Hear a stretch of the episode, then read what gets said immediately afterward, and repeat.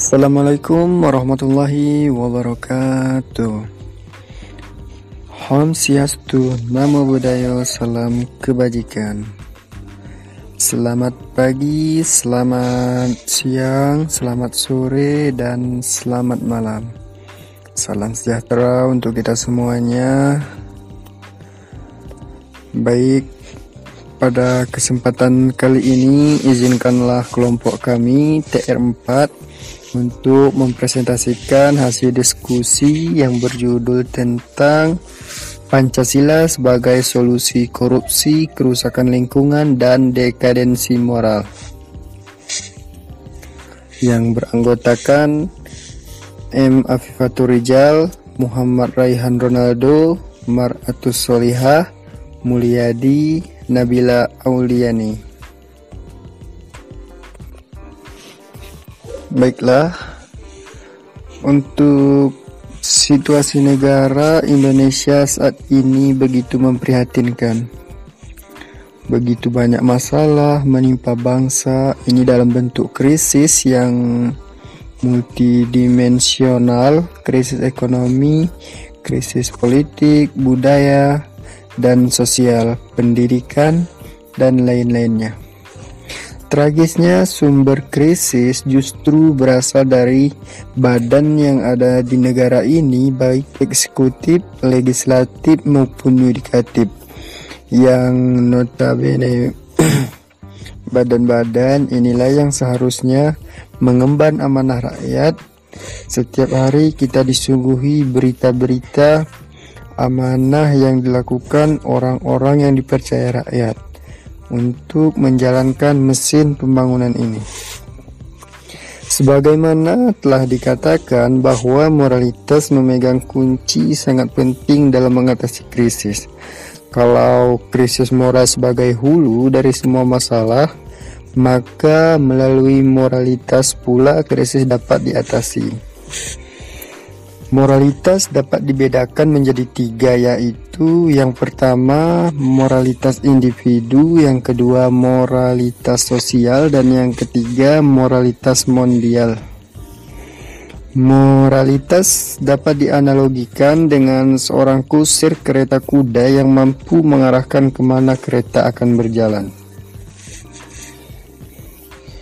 Arah perjalanan kereta tentu tidak lepas dari mana tujuan hendak yang dituju. Orang yang bermola, bermoral tentu mengerti mana arah yang akan dituju sehingga pikiran dan langkahnya akan diarahkan kepada tujuan tersebut. Apakah tujuan hanya untuk kesenangan duniawi diri sendiri saja atau untuk kesenangan orang lain? Atau lebih jauh untuk kebahagiaan ruhaniah yang lebih abadi, yaitu pengabdian pada Tuhan. Salah satu ciri manusia yang tidak memiliki moral, yaitu seseorang yang melakukan korupsi. Korupsi merupakan tindakan melawan hukum atau memperkaya diri sendiri atau orang lain dengan merugikan keuangan negara. Berdasarkan Pancasila, korupsi secara harfiah diartikan sebagai kebusukan, keburukan, kebejatan, ketidakjujuran dapat diang dapat dianggap suap, tidak bermoral, penyimpangan dari kesucian. Lalu, bagaimana membangun kesadaran moral anti korupsi? Kasus korupsi yang terjadi di Indonesia semakin menunjukkan eskalasi yang begitu tinggi oleh karenanya, korupsi harus diselesaikan melalui beragam cara pendekatan. Dalam hal ini, menggunakan istilah pendekatan eksternal dan internal. Yang pertama yaitu pendekatan eksternal. Yang dimaksud adalah adanya unsur dari luar manusia yang memiliki kekuatan memaksa orang untuk tidak korupsi. Kekuatan eksternal tersebut misalnya hukum budaya dan watak masyarakat dengan penegakan hukum yang kuat baik dari aspek peraturan maupun aparat penegak hukum akan minimalisir terjadinya korupsi. Demikian pula, terciptanya budaya dan watak masyarakat yang anti korupsi juga menjadikan seseorang enggan untuk melakukan korupsi. Yang kedua yaitu pendekatan internal. Yang dimaksud adalah adanya unsur dari dalam manusia yang memiliki kekuatan memaksa untuk tidak korupsi. Adapun kekuatan internal adalah kekuatan yang muncul dari dalam diri individu dan mendapatkan penguatan melalui pendidikan dan pembiasaan. Pembiasaan pendidikan yang kuat terutama dari keluarga sangat penting untuk menanamkan jiwa anti korupsi. Diperkuat dengan pendidikan formal di sekolah maupun non formal di luar sekolah. Maksud dari pembangunan kesadaran moral anti korupsi berdasar Pancasila adalah membangun mentalisir melalui penguatan eksternal dan internal tersebut dalam diri masyarakat. Di perguruan tinggi, penguatan tersebut dapat dilakukan mulai pendidikan kepribadian termasuk di dalam pendidikan Pancasila. Nilai-nilai Pancasila apabila betul-betul dipahami, dihayati, dan diamalkan tentu mampu menurunkan angka korupsi. Penanaman satu sila saja yaitu ketuhanan yang Maha Esa. Apabila bangsa Indonesia menyadari jati dirinya sebagai makhluk Tuhan, tentu tidak akan mudah menjatuhkan martabat dirinya ke dalam kehinaan dengan melakukan korupsi. Keinginan mendapatkan kekayaan dan kedudukan secara cepat menjadikan nilai-nilai agama dikesampingkan. Kesadaran manusia akan nilai ketuhanan ini secara eksistensial akan menetapkan manusia pada posisi yang sangat tinggi. Penanaman satu silat tentunya tidak cukup dan memang tidak bisa dalam konteks karena nilai-nilai Pancasila merupakan kesatuan organis yang tidak dapat dipisahkan satu dengan yang lain. Dengan demikian akan menjadi kekuatan moral besar manakala keseluruhan nilai Pancasila yang meliputi nilai ketuhanan, kemanusiaan, persatuan, kerakyatan, dan keadilan dijadikan landasan moral dan disejawantahkan dalam seluruh kehidupan berbangsa dan bernegara, terutama dalam pemberantasan korupsi. Penanaman nilai Pancasila sebagaimana tersebut di atas paling efektif adalah melalui pendidikan dan media. Pendidikan informal di keluarga harus menjadi landasan utama, dan kemudian didukung oleh pendidikan formal di sekolah dan non-formal di masyarakat. Peran media juga sangat penting karena memiliki daya jangkau dan daya pengaruh yang sangat kuat bagi bagi masyarakat. Media harus memiliki visi dan misi mendidik bangsa, membangun karakter masyarakat yang maju namun tetap berkepribadian Indonesia. Pancasila sebagai solusi kerusakan lingkungan. Untuk menjaga kelestarian lingkungan hidup, tidak hanya dibutuhkan peraturan-peraturan yang bersifat tegas dari pemerintah, akan tetapi juga membutuhkan kesadaran yang besar dari tiap-tiap individu yang bersangkutan. Karena tanpa adanya kesadaran akan pentingnya menjaga lingkungan hidup dari setiap individu, maka peraturan-peraturan tersebut akan sia-sia.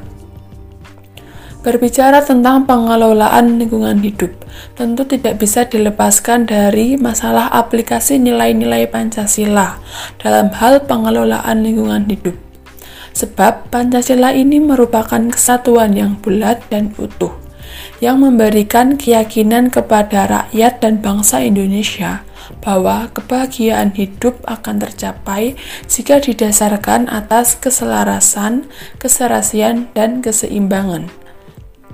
Baik dalam hubungan manusia dengan Tuhan yang Maha Esa maupun manusia dengan manusia, manusia dengan alam, dan manusia sebagai pribadi dalam rangka mencapai kemajuan lahir dan kebahagiaan batin antara manusia, masyarakat, dan lingkungan hidup.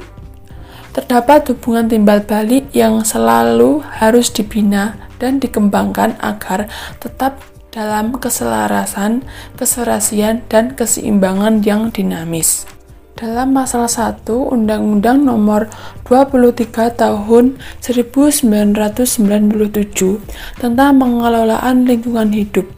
Dikatakan bahwa pengelolaan lingkungan hidup adalah upaya terpadu untuk melestarikan fungsi lingkungan yang meliputi kebijaksanaan penataan, pemanfaatan, pengembangan, pemeliharaan, pemulihan, pengawasan, dan pengendalian lingkungan hidup. Tujuan pembangunan yang dilakukan bangsa Indonesia untuk meningkatkan kesejahteraan dan meningkatkan mutu hidup rakyat. Nilai-nilai yang terkandung dalam Pancasila dari sila ke-1 sampai sila kelima yang harus diaplikasikan atau dijabarkan dalam setiap kegiatan pengelolaan lingkungan hidup adalah sebagai berikut. Dalam sila ketuhanan yang Maha Esa, terkandung nilai religius antara lain dalam sila ketuhanan yang Maha Esa, terkandung nilai religius antara lain banyak hal yang bisa dilakukan untuk mengaplikasikan sila ini dalam kehidupan sehari-hari. Misalnya, menyayangi binatang, menyayangi tumbuh-tumbuhan dan merawatnya, selalu menjaga kebersihan, dan sebagainya. Lingkungan hidup Indonesia yang dianugerahkan Tuhan Yang Maha Esa kepada rakyat dan bangsa Indonesia merupakan karunia dan rahmatnya yang wajib dilestarikan dan dikembangkan kemampuannya agar tetap dapat menjadi sumber dan penunjang hidup bagi rakyat dan bangsa Indonesia serta makhluk hidup lainnya demi kelangsungan dan peningkatan kualitas hidup itu sendiri. Sila kemanusiaan yang adil dan beradab tergantung, tergantung nilai-nilai kemanusiaan yang harus diperhatikan dalam kehidupan sehari-hari. Penerapan sila ini dalam kehidupan sehari-hari dapat diwujudkan dalam bentuk kepedulian akan hak setiap orang untuk memperoleh lingkungan hidup yang baik dan sehat. Hak setiap orang untuk mendapatkan informasi lingkungan hidup yang berkaitan dengan peran dalam pengelolaan lingkungan hidup. Hak setiap orang untuk berperan dalam rangka pengelolaan lingkungan hidup yang sesuai dengan ketentuan-ketentuan hukum yang berlaku dan sebagainya. Dalam hal ini, banyak yang bisa dilakukan oleh masyarakat untuk mengamalkan sila ini. Misalnya, mengadakan pengendalian tingkat polusi udara agar udara yang dihirup bisa tetap nyaman, menjaga kelestarian tumbuh-tumbuhan yang ada di lingkungan sekitar, mengadakan gerakan penghija penghijauan dan sebagainya. Dalam sila persatuan Indonesia terkandung nilai pemersatu bangsa, dalam arti dalam hal-hal yang menyangkut persatuan bangsa. Pengamalan sila ini bisa dilakukan dengan beberapa cara, antara lain dengan melakukan inventarisasi tata nilai tradisional yang harus selalu diperhitungkan dalam pengambilan kebijaksanaan dan pengendalian pembangunan lingkungan di daerah dan mengembangkannya melalui pendidikan dan latihan serta penerangan dan penyuluhan dalam pengenalan tata nilai tradisional dan tata nilai agama yang mendorong perilaku manusia untuk melindungi sumber daya dan lingkungan. Dalam sila kerakyatan yang dipimpin oleh hikmat kebijaksanaan dalam permusyawaratan perwakilan terkandung nilai-nilai kerakyatan. Penerapan sila ini bisa dilakukan dengan berbagai bentuk kegiatan, antara lain mewujudkan, menumbuhkan, mengembangkan, dan meningkatkan kesadaran dan tanggung jawab para pengambil keputusan, masyarakat, dan dan pemerintahan dalam pengelolaan lingkungan hidup. Dalam sila keadilan sosial bagi seluruh rakyat Indonesia terkandung nilai keadilan sosial. Pengamalan sila ini tampak dalam ketentuan-ketentuan hukum yang mengatur masalah lingkungan hidup. Sebagai contoh dalam ketetapan MPR RI nomor 4 garis miring MPR garis miring 1999 tentang garis-garis besar haluan negara GBHN. Bagian H yang mengatur aspek-aspek pengelolaan lingkungan hidup dan pemanfaatan sumber daya alam. Dalam ketetapan MPR ini, hal ini, hal itu diatur sebagai berikut. 1. Mengelola sumber daya alam dan memelihara daya dukungnya. 2. Meningkatkan pemanfaatan sumber daya alam dan lingkungannya.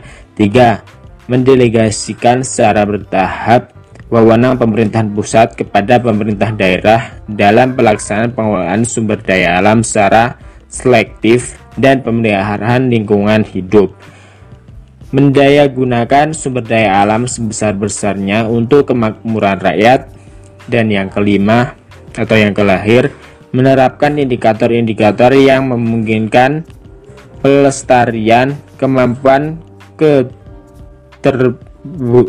keterbaruan dalam pengelolaan sumber daya alam yang dapat diperbarui untuk mencegah kerusakan yang tidak dapat. Faktor penyebab kemerosotan moral 1. Kemajuan teknologi 2. Memudarnya kualitas keimanan 3. Pengaruh lingkungan 4. Hilangnya kejujuran 5. Hilangnya rasa tanggung jawab 6. Tidak berpikir jauh ke depan atau visioner 7. Rendahnya disiplin 8. Krisis kerjasama 9. Krisis keadilan dan 10. Krisis kepedulian Pancasila adalah dasar negara kita atau juga dikenal sebagai ideologi bangsa.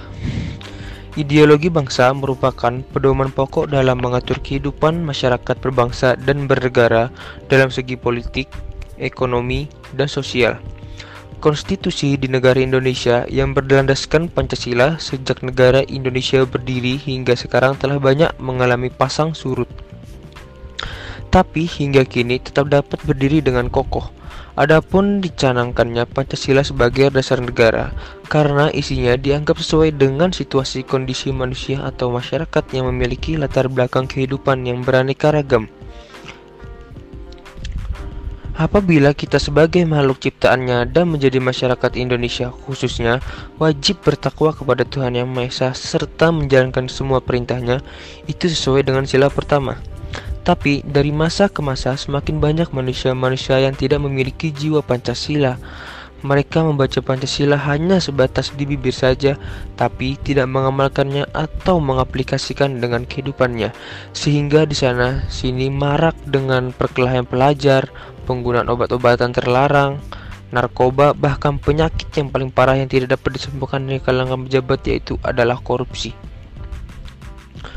Semua ini adalah tanda-tanda dari kemerosotan akhlak bangsa yang sulit untuk diobati karena sila pertama untuk manusia-manusia seperti itu hanyalah tulisan belaka. Kita tahu benar bahwa manusia itu terdiri dari jiwa dan raga, diberikan akal oleh Tuhan yang Maha Kuasa, tapi sering kali akal itu dikalahkan oleh nafsu sehingga terciptalah kebobrokan dalam mental dan moral. Sebenarnya manusia diberikan dua pilihan, baik atau buruk. Karena pribadi-pribadi semacam ini tidak menjiwai Pancasila sehingga akal menjadi nomor yang kesekian kalinya, sedangkan nafsulah yang menjadi nomor satu. Persatuan Indonesia dalam sila ketiga adalah sesuatu yang bulat, tidak dapat dipisah-pisah. Oleh karena itu, dalam pergaulan kita harus saling menunjukkan rasa persatuan walaupun berbeda-beda agama, suku, adat, dan latar belakang yang ada sekarang malah bukannya bersatu, tapi perbedaan pandang sedikit saja bisa memicu pertentangan atau perkelahian, bahkan yang lain mengenaskan lagi bisa terjadi pembunuhan. Kita sebagai mahasiswa atau yang lebih dikenal dengan kaum intelektual merasa prihatin dan miris dengan kondisi sosial saat ini, karena dengan mereka berkelakuan seperti itu sama saja mereka tidak memahami atau tidak mengerti bahkan boleh dibilang tidak menjunjung nilai-nilai yang ada dalam Pancasila. Tapi sebaliknya kita sebagai generasi penerus kewajiban menjunjung tinggi dan mencintai Pancasila sebagai pandangan hidup. Saya karena kelima sila dalam Pancasila itu sendiri sesuai dengan apa yang diajarkan oleh agama dan sebagai kita harus menjadi sarjana yang berakhlak karena maju tidaknya suatu bangsa ditentukan oleh moral masyarakat bangsa itu sendiri. Solusi mengatasi dekadensi moral 1.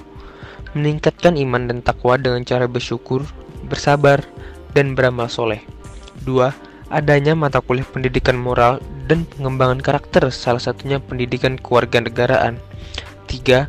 Mampu memanfaatkan perkembangan ilmu pengetahuan dan teknologi sebaik-baiknya 5. Pandainya memilih dan memilih teman dekat 5. Peran orang tua 6. Memperluas wawasan dan pengetahuan. Mungkin hanya ini yang dapat kami sampaikan dari kelompok TR4. Apabila ada kesalahan dan kekurangan mohon dimaafkan.